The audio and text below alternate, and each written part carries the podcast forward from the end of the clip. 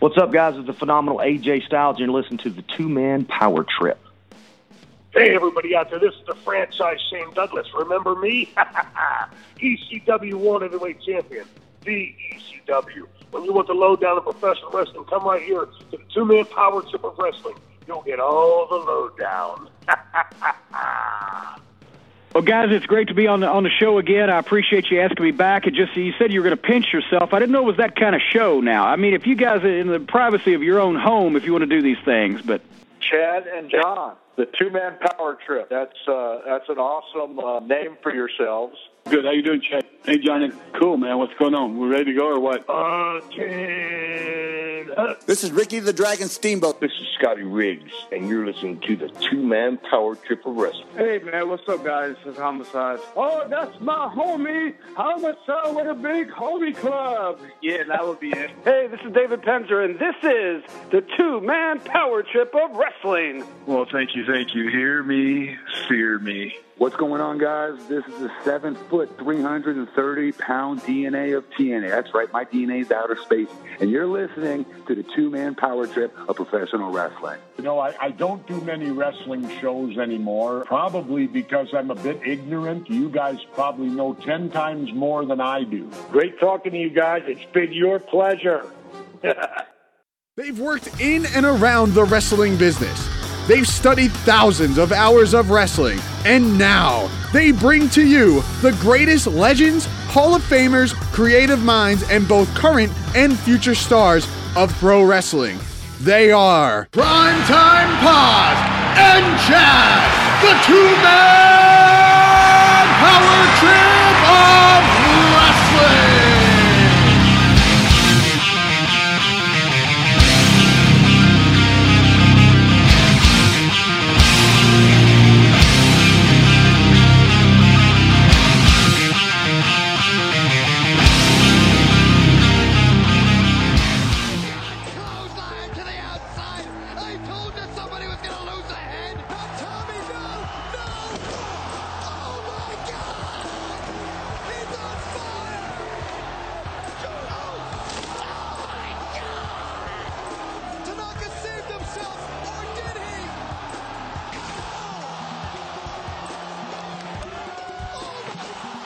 This is the two man power trip of wrestling brought to you today and powered by our good friends over at the Loot Locker.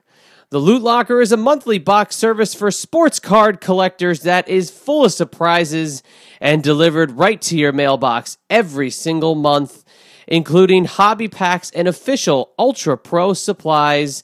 And it'll feature baseball, football, basketball, hockey, or even movies and television. You never know what you're going to get in your Loot Locker, and you can find out more about the Loot Locker at thelootlocker.com. And a little bit more from the Loot Locker a little later on in the show as we tell you about a special promotion that we'll be running on next week's amazing show. And if you didn't know by now, my name is Chad, and as always, I'm joined by my tag team partner, Primetime John Paz. And John, today on the show, it is an extremely good lineup as we are. You like what I did there, right? As we are joined by three members from the original version of ECW. First, our very good and longtime close personal friend, Justin Credible join us, as well as two guests that we have not had on before, but one of them I know you've been chasing down for a long time, and that is the one and only Amish Roadkill. And the other is a name that I know is going to uh, definitely turn some heads. Uh, just from putting out a preview a couple days ago, it's already caused a little bit of a stir as we are joined by the one and only voice of ECW, Joey Styles. And John, coming off a weekend like we did, where I was down doing my thing in Virginia and West Virginia with the WWE Hall of Famer Koko B. Ware, you were taking care of some two man power trip of wrestling business up in Philadelphia at the Icons of Professional Wrestling and Comic Book Collector Fest with a couple great names, a couple huge ECW legends in Joey Styles and Raven, and of course, PJ, Justin Credible. But it was the time that you spent with Joey Styles that I know really meant a lot to you. And as we dive deep into this episode, and it's going to feature interviews that you did conduct at the Icons of Wrestling. Uh, I know when we talk about Joey Styles, there's so much that we can get into, but right out of the gate, tell us a little bit about the day, tell us a little bit about the interview. And it's one thing to interview Joey Styles, but it's another thing to actually get the opportunity to interview Joey Styles in his home away from home, the former ECW arena. Yes, Chad back here again for another amazing episode at the two man power trip of wrestling.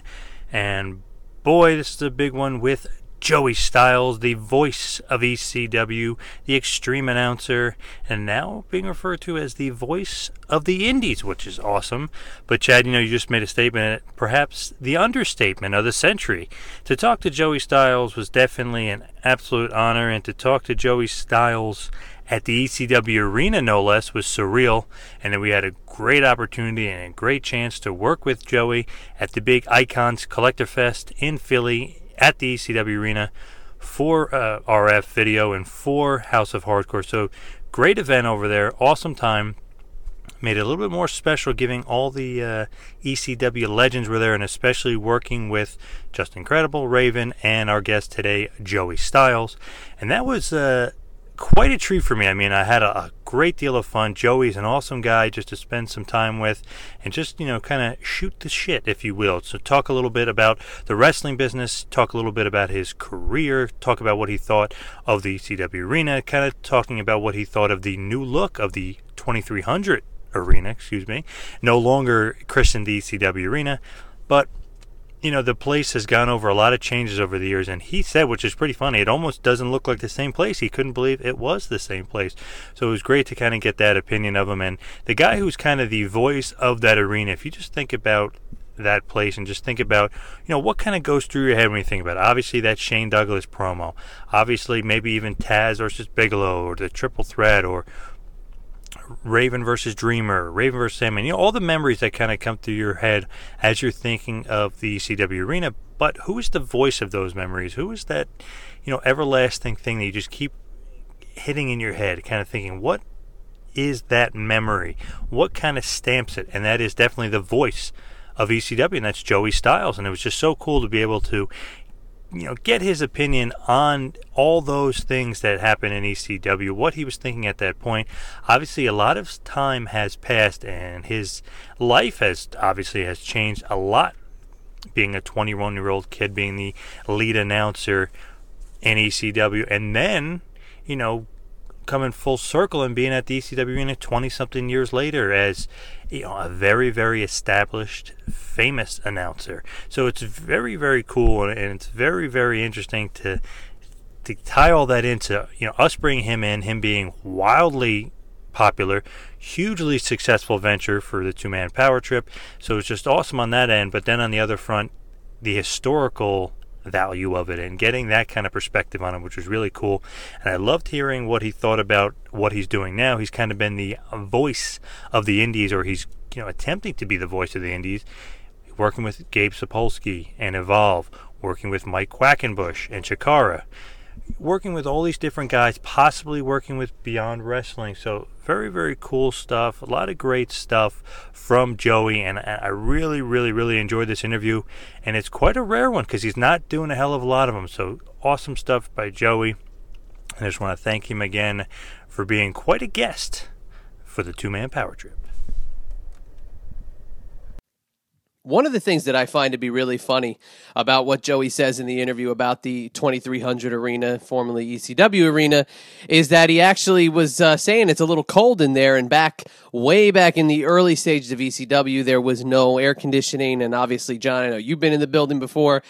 There was no real plumbing at one point, and you know there was no. Uh, no real place to take a shower, and it was not really the greatest of venues for professional wrestling, but it had its own mystique. It, it had its own character. It definitely had its appeal to that hardcore fan and somebody who wants to experience it. But, you know, you think about the moments, you think about the time Joey spent there, obviously, like he said, from when he was in his early 20s, uh, all the way through when ECW closed, and all the moments in between that had occurred, whether it was from the business standpoint or the personal standpoint you can't discount the job that Joey Styles did as an announcer and getting the ECW product over to a fan base that was largely, uh, you had to be there. I mean, yes, you got it on TV and we got it up in New York uh, on MSG for uh, for quite a while until they went to TNN. But you had to be in the ECW arena to experience it, and even there, you knew Joey Styles was the man. Either if he was hosting the beginning of the show in the ring, or it was an interview segment going on, Joey Styles was the man. And John, you get to talk to him about the announcers that he might be compared to. You get to talk to him about what he's going to be doing into the future, and not dwelling on some parts of the past, and obviously specifically talking about uh, departing WWE WWE this past summer at the end of, uh, you know, sort of in the end of August. But we're going to march forward. We're going to move forward. And John, when you talk about Joey as an announcer, he's definitely up there with some of the greatest names in the history of professional wrestling. Yes, Chad, you know, thinking about Joey Styles and just think about his career and where he ended up, obviously we don't talk a lot about his former employer, if you will, in this interview. I mean, we do mention them and we talk about them a little bit, but that's not really the focus of this interview. We really wanted to focus on his future, what he's doing, kind of not even within the wrestling business. We do talk about ad sales and, and being a salesman and doing stuff outside of the wrestling business, kind of your Monday to Friday, nine to five kind of thing. What he's been doing, and what you know, and then what are you going to be doing on the weekends? What kind of wrestling are you going to be doing? What are you going to be doing it with? So that was a cool part of the interview a little bit about the past, a lot about the future, a lot about the independents, a lot about Evolve and Chikara, and maybe some other leagues in there, House of Hardcore, Tommy Dreamer, so on and so forth. But I really wanted to kind of say this to you, Chad, and I know you kind of have that same feeling is what an amazing announcer he really was. And, and at the end of the interview, I kind of threw out there, where do you rank in the pantheon of announcers? Like, where do you think you kind of fit in there? And we kind of have our own opinion. Obviously, he has his own opinion. But you got Gordon Solie, you got Jim Ross, you got so many other great announcers. I used to love Gorilla Monsoon. Even Vince was pretty decent. I mean, you got these great announcers kind of mixed in there, and then now you have a guy that does boxing, kickboxing, MMA, and now SmackDown with Mauro Ranallo. So you got so many great announcers, and kind of where do you rank, Joey? And where does Joey Styles rank? And me personally, he ranks near the top. I mean, I always put Jim Ross as my top guy, and Gordon Solie is always up there because he's such a legend, and that voice is so iconic. And to think about what he was able to do as that singular announcer, not bouncing anything off anybody, he was just that solo guy. And Joey ranks up right up there, I'd say slightly behind those guys. And think back on Gordon Solie, I'm saying solo announcer, Joey Styles did the same thing. And there wasn't a lot of announcers that are able to pull that off. And there sure as hell is a lot of announcers that just can't do it. And Joey Styles for a while was being that solo announcer and that solo guy. And it's just so cool thinking about it. Like that's old school. That's like Gordon Solie doing it. And he was able to pull it off so so well. And he ranks up there pretty high on my list. But you know, I kind of talked to Joey a little bit uh, behind the scenes, if you will, off off air. You know, kind of who was his favorite guys to announce with, because he was not only great by himself, but he was also great when he had a tag partner, when he had a a color guy to go along with his play-by-play. And I personally like Rick Rude. I don't know if Joey was too much of a fan of Rick because he was kind of um, not as polished as some other guys he worked with. I know Joey said he absolutely loved working with Cyrus the Virus, Don Callis, which was just a perfect combination of, you know, that face heel dynamic that I love, the old Gorilla Monsoon, Bobby Heenan dynamic, which is so great.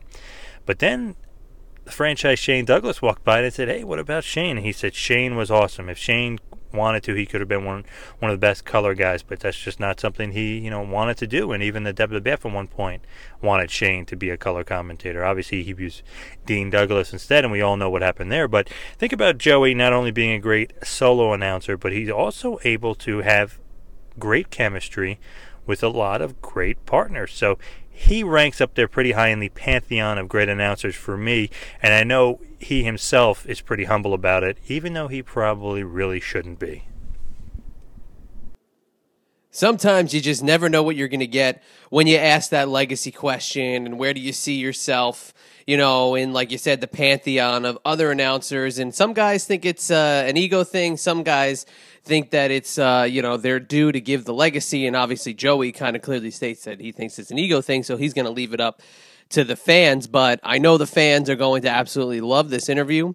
Uh, it's a great walk down memory lane, and how we're going to structure the rest of the show is we're going to come back from Joey Styles, and John's going to tell you a little bit about Roadkill, and then we're going to throw it to Roadkill and go right into Justin Credible to close out the show. So, John, we'll tell him a little bit about our new sponsor in the Loot Locker right now. And definitely just want to remind you today's episode is brought to you by the Loot Locker and the lootlocker.com. And next week, we're going to have a really cool promotion, uh, similar to the vein that we did with Leighton Sports Cards, where we're going to do a Twitter promotion to give away uh, subscription to uh, possibly uh, multiple, maybe one. We're not sure yet. We're still finalizing those details uh, loot lockers to a couple lo- lucky listeners, and uh, we definitely wish you the best of luck in that. And of course, like I mentioned earlier, the Loot Locker is a monthly box subscription of sports cards, and that's for the people who can't go out to a hobby shop or they can't get to a store and get the premium sports cards that they want, and whether it's baseball or football or basketball or hockey or even television and movies. There's a Loot Locker for everybody, and one of the coolest things about the Loot Locker is that it actually comes in a locker looking box. And uh, definitely can't wait to get my own loot locker. And I will be opening that for you guys next week on the show so you can kind of get a preview as to what you will expect. And obviously, these are not just any kind of packs, these are highly sought after packs. These are what they call hobby packs, where you've got a greater chance at some really unique memorabilia and some really cool autograph cards. And we definitely want to thank the Loot Locker for coming on board. Again, it's the lootlocker.com, and we're going to uh, have a lot more from them in the coming weeks. And we're really looking forward to working with them on ne- next week's show, which is going to be an amazing show once all that stuff is announced. Uh, but, John, before we get it on over to Joey Styles, why don't you do what you do best and hit him with a little bit of two man power trip of wrestling business and get this extreme show on the road? And now for some TMPT business. Like us on Facebook, follow us on Twitter at Two Man Power Trip and at Wrestling Pal. Please subscribe to us on YouTube, where you can hear the latest and greatest clips. Also, subscribe to us on iTunes. While you're there, check out the feed for prior legendary episodes featuring the late great American Dream Dusty Rhodes, WWE's lead attorney Jerry McDevitt. Jesse the Body Ventura, the phenomenal AJ Styles, Ricky the Dragon Steamboat, Stan the Lariat Hansen, the magnificent Don Muraco, Mr. Wonderful Paul Orndorff, and many, many, many more. Also, check out our website, tmptofwrestling.com. That is tmptofwrestling.com. While you're surfing the net, also check out Wrestling Inc. Yes, that's wrestlinginc.com. You'll see us on there many times a week and it is the best wrestling site as far as wrestling news and information is concerned. Also, please check out ProWrestlingTees.com. Yes, ProWrestlingTees.com.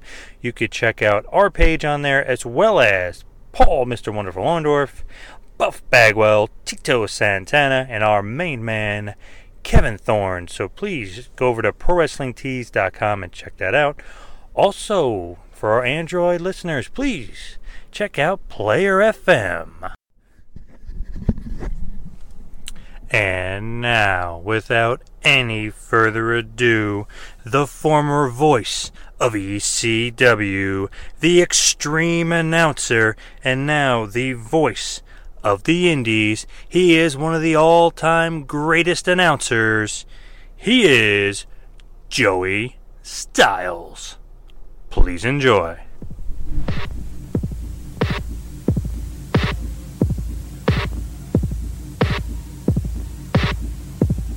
We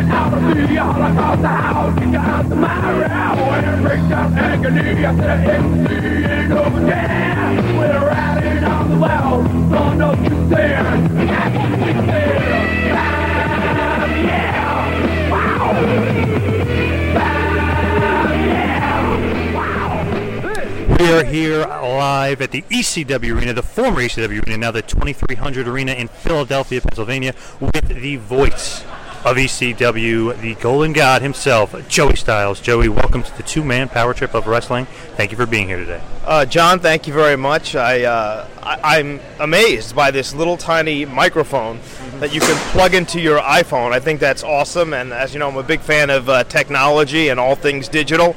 So uh, this is already a lot of fun to do, regardless of what you ask me.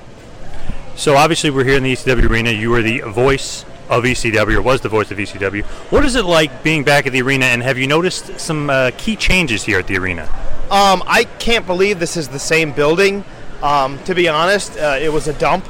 Um, I, it, it's too cold in here because of the air conditioning, and I never thought I would complain about it being too cold in this arena because it never had air conditioning, and in the summer I used to sweat through my suits.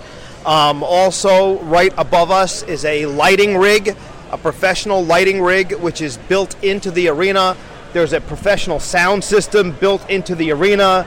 They have video walls. This is a uh, first class facility with uh, real bathrooms and real showers and, and two different bars, and they sell food. And it's just absolutely amazing. In fact, uh, I don't even recognize it. Um, and it, it, really is just a, a phenomenal facility for wrestling or boxing or or MMA, and it is a thrill to be back here and uh, and, and and see the the renovations. Now, thinking back to ECW when you were the voice of ECW and it's going good in its glory days, do you remember this building fondly, or do you remember coming here thinking like, "Wow, this this is going to be you know a crazy night," but this building you know could need a little bit of a uh, little bit of touch up? Um, that never bothered me. Um, I always had a good time. I was always excited driving down here. Um, I'd, I'd, rather appear in, in this building than any other building, and, and this is. Uh, I certainly don't want to disparage uh, Madison Square Garden or, or any arena I've been in with 80,000 fans, but being here is more emotional. It means more to me because of Barely Legal and all the, all the great shows that we did. Um, so no, it, it, never bothered me that it that it wasn't fancy, and it doesn't bother me now uh, working for different indies where the buildings are not fancy. Uh, to me, that's just fun. Now, with the original ECW, obviously there's so many fond memories. Just mentioned barely legal. With this being ECW and the fans being the way they are, are you really looking forward to meeting the fans today? Because they're known as being some of the most rabid, crazy, loyal fans ever in the history of the business. Um, absolutely, and I, I think there'll be some original fans here. And what I find now, um, because of the uh, the programming from 20 years ago being available uh, online, you know, video on demand that um, a whole new generation of fans come up and say, "Hey, you know, I, I watched what you did back in, in South Philly," um, and, and, I say, "Are you really old enough to uh, have have seen it?" And they say, uh, "No, I, I, I, watch it now on, on video on demand on subscription, and I, I watch it with my, my dad." So it's amazing, and and because of the global reach, um, I get fan mail not just from the United States, but from, as you might imagine, Japan. Um, the UK, all over Europe, and I got my first piece of fan mail from China, which was amazing. Yeah, that was absolutely um, amazing, and the, the, the, very nice, respectful letter was written in broken English, so somebody went through the trouble of going online and using a translator. And I, no, no, I'm not. I, I, I'm I'm flattered by it. It is it is wonderful. Um, and I'm looking forward to meeting some of the original fans and some new fans here today. Now, obviously, the arena has changed a lot, and like you said, you're doing a lot of indies now and different things like that. What was it like working with Chikara and Mike Quackenbush and the gang over there doing the trios tournament and really getting back into the indie scene? Um, it was a lot of fun. Uh, originally, I, I wasn't going to announce. I was just going to make uh, appearances like I am with you. But then, you know, there are people you know uh, from this business, and, I, am willing to work with people I know or who come recommended by people I know. So obviously, Gabe started here in the arena. He started the Sabu fan club. Um, he was selling programs. Uh, he, he was learning just just like I was at the same age. Um, of course, we had different roles. So I reached out to Gabe about Evolve because you know they had a lot of great buzz uh, with so many of their competitors in the Cruiserweight Classic and uh, we worked out a deal where um, I'm now, I guess, the authority figure. I, I can make matches, uh, stop matches, restart matches. Um, I also, you know, make appearances. Uh, I call the main events with Lenny Leonard, who is um, absolutely phenomenal. My first match back, I did play-by-play uh, for the Evolve Championship match between Timothy Thatcher and Drew Gulak, and uh, and Lenny was nice enough to slide over and do color. Um, obviously, it's it's his job, it's his spot. He does play-by-play, and I slide in for the main events and do color commentary, which is so easy. It's like a night off. I, I can't believe people get paid for color commentary. The play-by-play man does all the prep and research and work, and you just get to sit there and bounce off of him and hopefully be witty. And if you should know how to a- analyze uh, the holds and, and, and, the psychology, and, and, it, and, it's a lot of fun. It really is a lot of fun. And uh, and then of course Gabe introduced me to Mike Quackenbush of Chikara. I was a little familiar with Chikara, but I kind of dismissed it as being silly and cartoonish. But also, you know, when I originally worked in this building uh, as the extreme announcer, I was 21, so I didn't have a problem with blood and gore and uh, women flashing and profanity, and now being 45 and the uh, uh, the father of a 13-year-old and an active member of the Knights of Columbus, uh, a very family-friendly show where the fans chant "Holy poop," and I'm not paraphrasing. In Chikara, they actually chant "Holy poop," and and you do not swear, you do not use foul language, you you do not do uh, no crotch chops. There there is there is nothing untoward and once you buy into it, the wrestling ants, the thunder frog with the with the hammer of truth that only he can lift, like Thor's hammer, um, the boar, the the the uh, the proletariat boar of, of Moldova, Los Ice Creams, which is Spanish for the ice creams, and then there were mermaids, and, and, and there are just all these crazy characters. And the first night um, I was really just laughing in, into the microphone as I was calling the matches, and, and fans seemed to appreciate it. They, did, they didn't hold that against me because, especially first-time fans, it's, it's hard not to. I mean, there there are bicyclists and there are all kinds of crazy characters. So um, it's kind of like anime come to life, and uh, it's a lot of fun. So going forward, I will be working with Evolve. I will be talking. Uh, I will be working with Chikara. I'm talking to Beyond Wrestling in New England tomorrow. So I, I started uh, my career as uh, the voice of ECW, and now going forward, I'd like to be the voice of the indies. You know, uh, uh you know, indies that I feel are special or have a good buzz, or, or people I know and uh, that are Tommy Dreamer approved because he knows the scene and, and tells me who I can trust and such. Um, so that's what I want to do going forward, and it, it, it's a great way to spend Saturdays. Um, you know, I, I still get to, to be home at night and on Sundays with my family, which is wonderful. So I'm really just having the time of my life. I feel 21 again. Now you mentioned Gabe Sapolsky and Evolve. He's, if people don't know, great booker. He was a booker in Ring of Honor when they were at their hottest point. But with Evolve, you see Cody Rhodes, you see Drew Galloway, all these, all these, all these great guys. But then you have underrated guys like Drew Gulak, Timothy Thatcher, Matt Riddle. What do you think about Evolve and calling those matches? Have you so, seen a certain, you know, almost like unbelievable underrated talent pool coming out of Evolve? Well, you know, I would say half the Evolve roster um, mainstream fans have seen uh, in the Cruiserweight Classic. Um, so, and, and, you know, WWN Live, which uh, does the internet pay-per-views and the live video streaming, has has just exploded in popularity because of being on all the Cruiserweight Classic shows. So um, you know, I, I, had the pleasure of calling uh, uh, Zack Sabre Jr. versus Johnny Gargano uh, last weekend in Long Island. Uh, you know, I, I got to uh, work with T.J. Perkins and again Drew Gulak and, and, Timothy Thatcher and Matt Riddle is unbelievable and and Gabe uh, learning from Paul Heyman on the same night that he lost Johnny Gargano and T.J. Perkins elevated Ethan Page to his number one bad guy and I'd like to tell the story about when I uh, first walked into Evolve locker room in Brooklyn. Um, that was the, the big uh, weekend for wrestling in Brooklyn. Uh, Ethan Page, big timing. I said hi to everybody, and uh, he claims he didn't see me, and it was an accident. But I think he big timed me, so I think he's perfect to be their lead uh, uh, bad guy.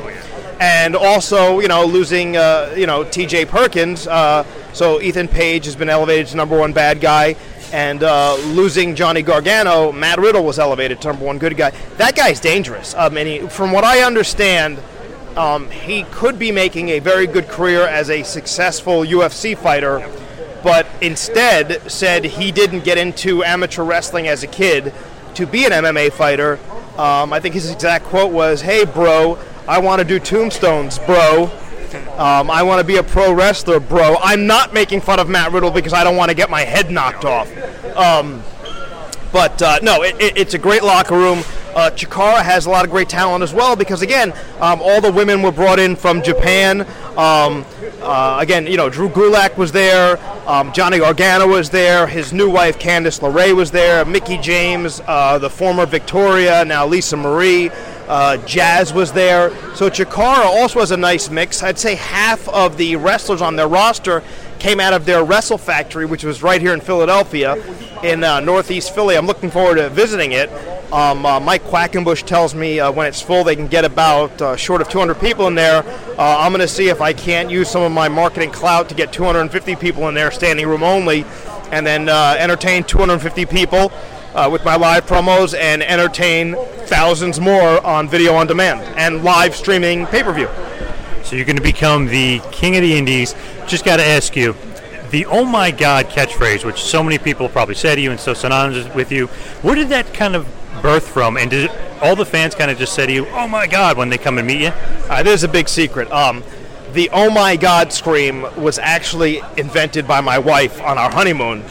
Uh, and before you sound too impressed with that, it was uh, 19 years ago, and I haven't heard it since. Uh, no, I, I there, there was some kind of crazy, dangerous spot that happened in this building, and my natural reaction was, "Oh my God!" when I was voicing it over in the studio, and I looked at Paul Heyman and said, "Can I say Oh my God?" Because I didn't know, and he goes, "Yeah, that's going to be your new catchphrase." So, became my catchphrase. Uh, fans do like me to say it. They like me to scream it. Um, I use it very sparingly. In fact, I try not to use it because I don't want to just rest on my laurels and, and just be the you know the extreme announcer.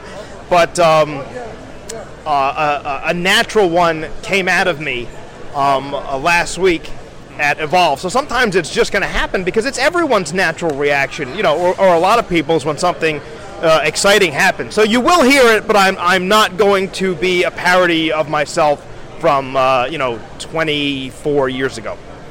Now, Joey, obviously, with wrestling, everyone kind of thinks as a fan looking in, like, oh, you're just known for the wrestling business. You just do wrestling, that's it.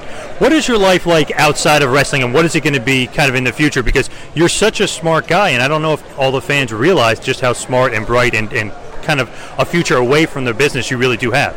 Well, I've got you fooled if you think I'm that smart. Uh, no, all the years I was with ECW, I was a uh, print media salesperson for a division of News Corp.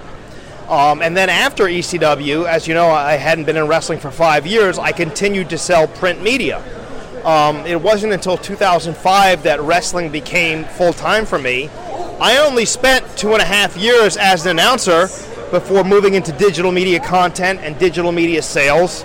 And uh, right now, I'm uh, interviewing with several different um, marketing companies in, in New York City, and I'm going back into media sales. But now media is all about digital, and it's all about apps. And by October 1st, I expect to have a uh, full time position. I don't want to name any one company because I, I'm going to be uh, choosing between a, a few. But uh, so basically, I'm, I'm going to end my career the way it started, having a uh, full time career in New York City in sales, now digital instead of print because the times have changed. And I'll be spending uh, most weekends making local appearances within driving distance um, just for the fun of it. And again, I, I want to become the voice of the Indies which is awesome to hear. Now, Tommy Dreamer obviously has the House of Hardcore. Obviously, ECW is a big part of this building. What do you think about Tommy Dreamer and House of Hardcore? Have you been able to check it out at all, or have you just been kind of going off of Tommy Dreamer's word? No, no, I, I, I check out everything. Even when I was working for my former employer, I went out of my way to watch everything. So I, I was familiar with Chikara. I had seen some of it. Uh, I was very familiar with Evolve. I had seen all episodes of Lucha Underground. I had seen Revolution Pro in the UK. Uh, I had seen Progress Wrestling in the UK. I had seen Beyond Wrestling out of Boston. Of course, I had seen House of Hardcore. Um, I just wasn't able to attend any of the shows. That was part of being an employee at my, at my former employer. But uh, no, I couldn't be prouder of Tommy. Um, you know, I, I, think I think Tommy recently, uh, and he said this. I'm not talking out of school. He turned down an opportunity to re-sign with my former employer because he didn't want to give up uh, having his own company. And you know, he, he runs shows, I believe, uh, once or twice a month, um, and, and does very well. I believe he had a thousand people last night in Long Island. He'll have probably 1,200 people here tonight in Philadelphia. And on the weekends that he's not doing that, um, he's still like a madman. In fact, I want to say last weekend, Friday night, he was in Massachusetts for Chaotic Wrestling. Then he woke up early Saturday morning, flew to Minnesota to work in Minnesota, and then woke up very early Sunday morning and flew to San Antonio, Texas. So he probably doesn't even need to work outside the uh, the one weekend a month where he runs his own shows, but he just loves it so much that he, he just has a, a work ethic that is unmatched. So it kind of motivates me. You know, if he can do it, uh, then I can do it. Of course, I don't bump. Um, you know, he does. So, um, you know, I, I, I couldn't possibly do it. I, I have all the respect in the world for, for, for, the boys and, and the girls, men and the women. So, um, yeah, uh, the long answer to your short question is I am very familiar with Tommy's company. Now, one final question for me before we kind of wrap it up here. And this is kind of a generic question, but I got to ask because you had so many great moments in this place, the ECW Arena. Now it's the 2300 Arena, but ECW Arena to, to all the fans here. What's your favorite moment from here? Did anything really stick out, or maybe two things that just stick out to you as like, wow, that was an amazing time at the ECW Arena? Barely legal, absolutely, hands down, barely legal. I had been calling everything uh, post-produced uh, a lot of people were under the false assumption that Paul Heyman fed me everything, which he did, you know, in 1992 and 1993 in the studio to teach me using the exact same techniques that Jim Ross taught him. And he told me, Jim Ross told me this, now I'm telling you. So, um, you know, by April 13th, 1997, we were going to find out if I could really, you know, it was make or break for my career to call um, wrestling, specifically a pay per view live, and I was going to be the first person ever to do it by myself. Um, and there were a lot of Japanese wrestlers, so I had to go ahead and, uh, and do that on my own, and I did. And I made history, and uh, that was my, my best night. And uh, there was so much emotion uh, heading into it uh, that after it, I remember um, walking from uh, the Eagle's Nest above the front door towards the stage where the hard camera was in tears. And it was the first time I ever cried tears of happiness in my, in my life or tears of relief. And uh, and I, I my, my, my eyes were fixated through the crowd on my uh, my fiance at the time, now my wife of 19 years, and uh, she was crying and I was crying, and it was probably going to be the most em- emotional embrace of our life before our wedding and uh, of course, an emotional Paul Heyman stepped in between and hugged me instead. so uh, that, that, that, makes for a, a, great Paul Heyman story. Yeah. So that that's my my greatest memory of this arena, and. Uh, I am not scheduled to be on Tommy's show tonight, but I would not put it past him to ask me to stay and use me in some capacity, so maybe I'll make some new memories. Awesome. Now, Joey, one last thing. Where can the fine folks find Joey Styles? If they want to reach out, touch you, you know, Twitter, Facebook, where can they reach Joey Styles? Maybe even for a booking or so. Uh, the only uh, social media I have is Twitter at Joey Styles. Uh, thank you for giving me the opportunity to plug myself. if uh, you want to book me to uh, come announce the main event, if you have big name stars at your indie, or, or come be a guest commissioner for the night, or just sign autographs, uh, my email address for business is Joey Styles at joeystyles.com. I'm very big into branding. nice. Now, one final, final thing I promise. The pantheon of great announcers of all time. Gordon Solie kind of goes to Jim Ross, Joey Styles, Mauro Ranallo, all these guys. Where do you see yourself in that legacy of great legendary announcers? Um, I think that's very kind of you. I don't know if I belong with all of them. I don't think about my legacy. That's an ego thing. Um, as far as how I want people to remember me is as a good friend and a good person and a good husband and as a good father. And if people never even remember that Joe Bonsignore uh, worked in pro wrestling as Joey Styles, um, that's okay. But I, I, I, don't I don't think in those terms. You know, I, I was I was happy to have a great career. I'm happy to have a career going forward, but but I don't I don't think of legacy or anything like that. That's that's kind of an egotistical thing, and I don't like to go there. Joey Styles, thank you so much. Really, really appreciate you coming on today. Thank you very, very much. Uh, thank you for not asking me to scream "Oh my God" like a trained monkey, but I just uttered the word, so you got it. Thank you very much, Joey.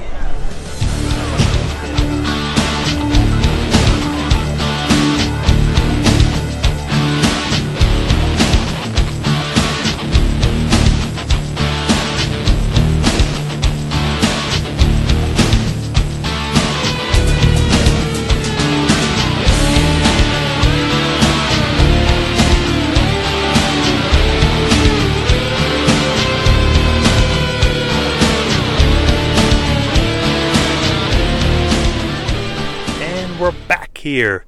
Next up is another interview I conducted at the ECW Arena, now known as the 2300 Arena, with the angry Amish warrior himself. Yes, with Roadkill. And we talk a great deal, not really a very long interview, kind of short, but we do talk a great deal about ECW Arena, his favorite moments there, what happened at the ECW Arena, kind of what makes the ECW Arena so iconic and so famous. And really, you know, his favorite moments there, whether it be as a tag team with Danny Doring, whether it be his debut, whether it be Taz versus Bigelow, or whatever it might be, his favorite moments at ECW Arena, we touch on it, and we just had a lot of fun catching up with Roadkill. I talked to him a little bit the time before this at the the first ever Icon show, and we just talked about, you know, basically bringing him on for an interview eventually and stuff. So at this time, I really couldn't pass it up, and I really, really enjoyed talking to him. What a great guy, and it was cool kind of finding out what he is doing today. So coming up right at you right now, next, the angry Amish warrior himself, the former and last, he actually says current ECW Tag Team Champion. He is Amish Roadkill. Please enjoy. We're back here at the ECW Arena, now christened the 2300 Arena, with former ECW World Tag Team Champion, the Angry Amish Warrior, Roadkill. Hey, Roadkill, how's it going? Chickens. the last ECW World Tag Team Champions with Danny Doring. That is true. That is true. Should have mentioned the last. What is your feelings back? Obviously, this was the ECW Arena, now the 2300 Arena, but in essence, it's still the ECW Arena. What's your feeling being back here? It looks very different. Very different, but the, the feelings are the same, you know. You come in this building, and I was on Ring Crew, I was on Team Taz in this building. We would be here at 1 o'clock in, in the afternoon and set up the ring and set up all the, the banners and whatnot in the entrance way. I spent a lot of time in this place from 19 to 21, and uh, my age, not the years, clearly. but uh, it was a lot of fun, man. It's a great place, and there's still great wrestling going on here because Dreamer, Tommy Dreamers, cap- capturing what we had in ECW again with House of Hardcore. Now, you were part of the original, original House of Hardcore, you know, 20 years ago or so. What was that like? You know, you were kind of touching on it a little bit. It was it was really cool today actually because I saw one of my trainers, Perry Saturn. So it was the House of Hardcore in the House of Hardcore before the House of Hardcore. Hmm, interesting. nice little twist on it. Obviously, Saturn, ECW legend, great wrestler as well. But you mentioned Danny Doring before. I gotta like gotta ask you this: How did you guys become a tag team? Because it seems like an odd pairing, but maybe not. You tell me. We uh, we were wrestling each other in the school. Paulie saw us wrestle each other. He was there to cut promo, you know, film promos for Taz, and uh, that's on YouTube too, where Danny actually gets stretched by Taz. You hear, Ugh! but Paul was there that day, and uh, he saw us wrestling each other, and for some reason he stuck us together. And then it ended up being like uh, Al Snow was around, so Danny was supposed to be uh, like Ziggler, like Yeah, yeah. he was supposed to be like the Boogie Nights guy, and I was supposed to be the Kingpin guy. So we were kind of like going on the Kingpin thing, and Danny was actually going to be a porno star, but then the idea was sold to somebody else. Right, right. Now with Doring, obviously you mentioned being the last ever ECW Tag Team Champions. Just talk about some great feuds you had, because I remember Nova and Chetti, great matches you guys had against them. Even uh, Dreamer you mentioned and Raven when they were a team. F- Nova- FBI, Nova Meanie. Nova meeting. Just talk about some of your favorite tag matches. My favorite uh, opponents were the FBI, hands down. I mean, uh, no no offense to anybody else we worked with, but hands down, the FBI was my favorite opponents to work with. Any combination, whether it was Guido and Sal, whether it was Tony Mamaluke and Guido, all three of them. It was just, it was a lot of fun. We could do a lot of different things. I was able to show off that I could move for a big man with Tony Mamaluke because he's this little guy. I just whip him around. We do kind of lucha spots. I couldn't do that with anybody else. I couldn't do that with like a Simon and Swinger. You know, they were just different styles. But I got to. Sh- I liked working with them, the FBI, more because I got to do more different stuff. Now, what made that chemistry so good with you and Danny Doring specifically? Because it was weird the way you guys kind of a different style but meshed together so well. What was the chemistry like between you guys? It was kind of like uh, I don't know. It's kind of like what they do with Enzo and Cass now. Enzo's the mouthpiece, Danny's the mouthpiece, and I'm the muscle behind it. I don't look anything like a seven foot tall giant, but uh, yeah, that's pretty much the premise of it, I think. Now, obviously, we're here at the ECW Arena, legendary place. What is your favorite mo- moment personally at the ECW Arena that you were a part of? Wow, I was. Uh, there's a lot. There's uh, everything's coming back to my head, but what pops into my head first is that first meeting of Taz and Sabu in the middle of the ring where they were plugging uh, barely legal. Lights went off. No Noah's in the ring. Lights come on. There's Taz and Sabu. Lights go off again. I was in the middle. of it. Man, this place was electric because they hadn't touched or seen each other in the middle of the ring or on TV or anywhere in in ECW, and that was the first time. The people just exploded. That was awesome. And Terry Funk and Barely Legal winning the heavyweight title. Did there's so much stuff in this arena. It's ridiculous. Actually, I debuted as the Angry Amish Warrior in this building, but before that, I think it was House Party. I wrestled Al Snow as Roadkill from Louisiana, hmm. And I was I was the first one pinned by the head in this building. Now, let's just say, you know, when it's all said and done, it's all wrapped, and that's a, you know, obviously, you know, you're retired now, but let's just say we're looking back at Roadkill. What is the Angry Amish Warrior? What is Roadkill's basically his legacy left? What is that legacy in ECW? Like, what is that mark that you left on the business? I don't know. I couldn't. I couldn't tell you what kind of mark I left on the business. You'll have to ask other people because it's a matter of opinion. You know, that's that. I had fun, man. I had no regrets. I I pursued a dream that I had since I was a kid. I was able to wrestle in Madison Square Garden, and I just lost passion for it, so I don't do it anymore. I, it's like I said, it's it's a matter of opinion. You're gonna have to ask fans or fans of mine what kind of mark I left, because that they'll give you the best answer. Now we'll always see you at these shows and stuff like that. What are you doing now? Obviously, you're here kind of in a double capacity and, and double role here. So what are you doing now today? Well, see, people don't recognize me, and I've seen it post on Facebook. Like people say, "Oh, I had a whole conversation with him." Then I realized it was him. I sit in front of my pictures and I don't get recognized because I don't have the beard. I don't dress in the Amish attire anymore. So I make my money selling collectibles. I do better off with that stuff than I do if I just sat here with roadkill pictures. It would be a waste of a day for me. Hmm. Now, where can the fine folks find Roadkill if they want to find some collectibles, or maybe they want to reach out and touch you, get an autograph, get you know, get your feelings on uh, your old great tag team that you had? Where can they find you? I'm on Facebook. I'm the ECW original Angry Amish Warrior Roadkill. If yeah, whatever. Facebook is pretty much the only way right now. And how about collectibles? If they want to buy some Bret Harts, or if they want to buy some Tommy Dreamers? Uh, I don't put that on. I put that on eBay sometimes, and uh, that name is Darth Giant. I use uh, Andre's face from uh, what's it, The Princess Bride. Yep. So I kind of mix Star Wars and wrestling. So he's the Darth Giant. That's the picture I've got up there. So that you can find me on eBay there and support me there. Yeah, yeah, that's it. That's where you can find me. Thank you very much, the former ECW World Tag Team Champion. Like he said, Current, current, current and last. last. Yes. Thank you very much, Roadkill. Thank you.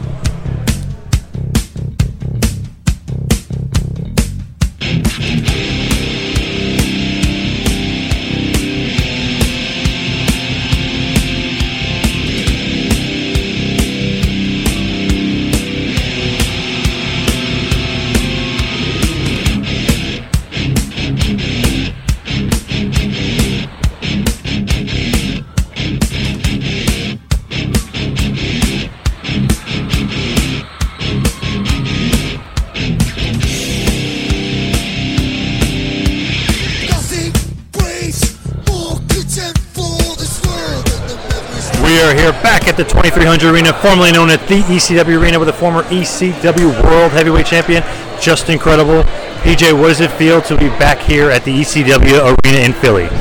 Uh, anytime you're back here, there's always great memories, great uh, thoughts of uh, what this place used to be and what it is today. I mean, you know, uh, we're talking, you know, they used to make fun of it uh, on Raw, Jerry Lawler, that we were, uh, you know, a bingo hall promotion. Well, our blood, sweat, and tears turned it uh, from a bingo hall to a uh, multimedia uh, facility for concerts, boxing, wrestling, you name it. Uh, so uh, it's really uh, you wouldn't know it if you if you haven't been here in 15 years. It's absolutely amazing, and it's just it's a great place, great place to see old friends, catch up on old times, and you know just meet meet the fans, meet the ones that made us who we are today. What's your favorite moment of all time in the ECW arena for yourself? Oh God, uh, I have so many of them, but one of the, well, believe it or not, you know, I have, there's there's two, and I'll say them quick. One was obviously beating Tommy Dreamer to win the uh, ECW World Championship, but the second was when Sandman returned, and nobody knew he was going to be here, not even the boys. And when the lights went out, uh, Lance Storm, myself, and Jason were in the ring. I had never, to this day, heard an arena shake as much as it did. I mean, the applause was thunderous, and it, and when the lights went on and he was there with the stick, I, I mean, I've I honestly, no, regardless anywhere in the world, I've never heard an ovation quite like that. So that's another one of my moments. What was it like today? You know, sitting with Raven, sitting with Joey Styles, Sandman was behind you. What was it like kind of reminiscing with your old stablemates, if you will, of ECW? Uh, I think a lot of guys say the same thing. It's uh, it's like no time has passed. You know, uh, I saw Beulah, I saw Dreamer, uh, I saw Terry Funk. Um, you know, Shane Douglas, of course. You know, uh, it's, it's it's like you know you just catch right back up to where you were, and uh, you know you talk about the past, you talk about the future, talk about your family. you know, and uh, it's just great. It's like you know, it's like back uh, back where you were, and it, like, uh, like like if you went back in a time machine, you know. Now, where would you rank ECW, being the ECW World Champion? Where would you rank that in your career? Like, is that your top moment or one of your top moments, being a part of ECW and being christened the World Champion? I would say so. Yeah, I would say my entire run uh, in ECW was my moment. Not necessarily beating Tommy Dreamer, not that that wasn't great enough, but my entire run, uh, you know, was heralded by many uh, critics and writers as one of the best all-around world champions in ECW history, and that meant a lot to me. Now, back in 2000, when you were world champion, ECW kind of you know making a big name for himself. You were one of, the, one of the top 10 workers in the world, and Jerry Lynn up there as well. Do you remember those times very, very fondly, just being able to have great matches, not only with Jerry, but with so many people at that point? Because you were at the top of your game, and ECW was at the top of their game. Yeah, I mean, I worked with a different guy every night, and uh, you know, uh, sometimes I'd have a, a great match with a guy like Chris Chetti, who was a mid-card guy. Uh, sometimes uh, I'd have a match with Sabu. Sometimes it would be Tajiri. Every night it would be a different defense, and uh, I rocked it with all of them. You know, and uh, that's what uh, I was most proud of. And Gabe Sapolsky, who was there through the whole thing because he uh, worked for Feinstein, Rob Feinstein, RF Video, uh, said that I was the hardest working and had the best string of house show slash television pay-per-view matches out of any champion in ECW history. And I'll hold that to him, and, uh, and he's quoted saying that, so I didn't just make it up. right. Now, one last question for you. Lasting legacy of yourself and ECW on the business. Like, what is your legacy going to be at the end of the day as far as ECW Justin Credible is concerned? just a hardcore legend. Uh, just that that guy that's in your face, uh, that would never quit, that that would just keep coming for more, that passionately loved the business. I was the I was the evil Tommy Dreamer. You could say Raven was the evil Tommy Dreamer, but I was truly the the evil Tommy Dreamer because Raven was a lot more of a cerebral character, and I was the antithesis antithesis of that. PJ, thank you so much. It's been awesome seeing you back here at the ECW Arena. Just one more time, where can the fine folks find you? Twitter, etc. Uh, you know, find me at uh, on Twitter at PJ Polaco. Uh, that's my Twitter handle. Go to YouTube. Go to the little search engine. Type in Pro Wrestling 101. Those are my uh, YouTube uh, instructional videos. There's over 50 of them. Rave reviews, millions of views.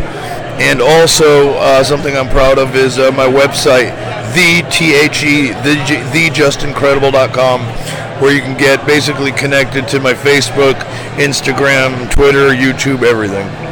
PJ, thank you so much. Thank you. Thanks for listening to the two man power trip of wrestling. What the world is downloading.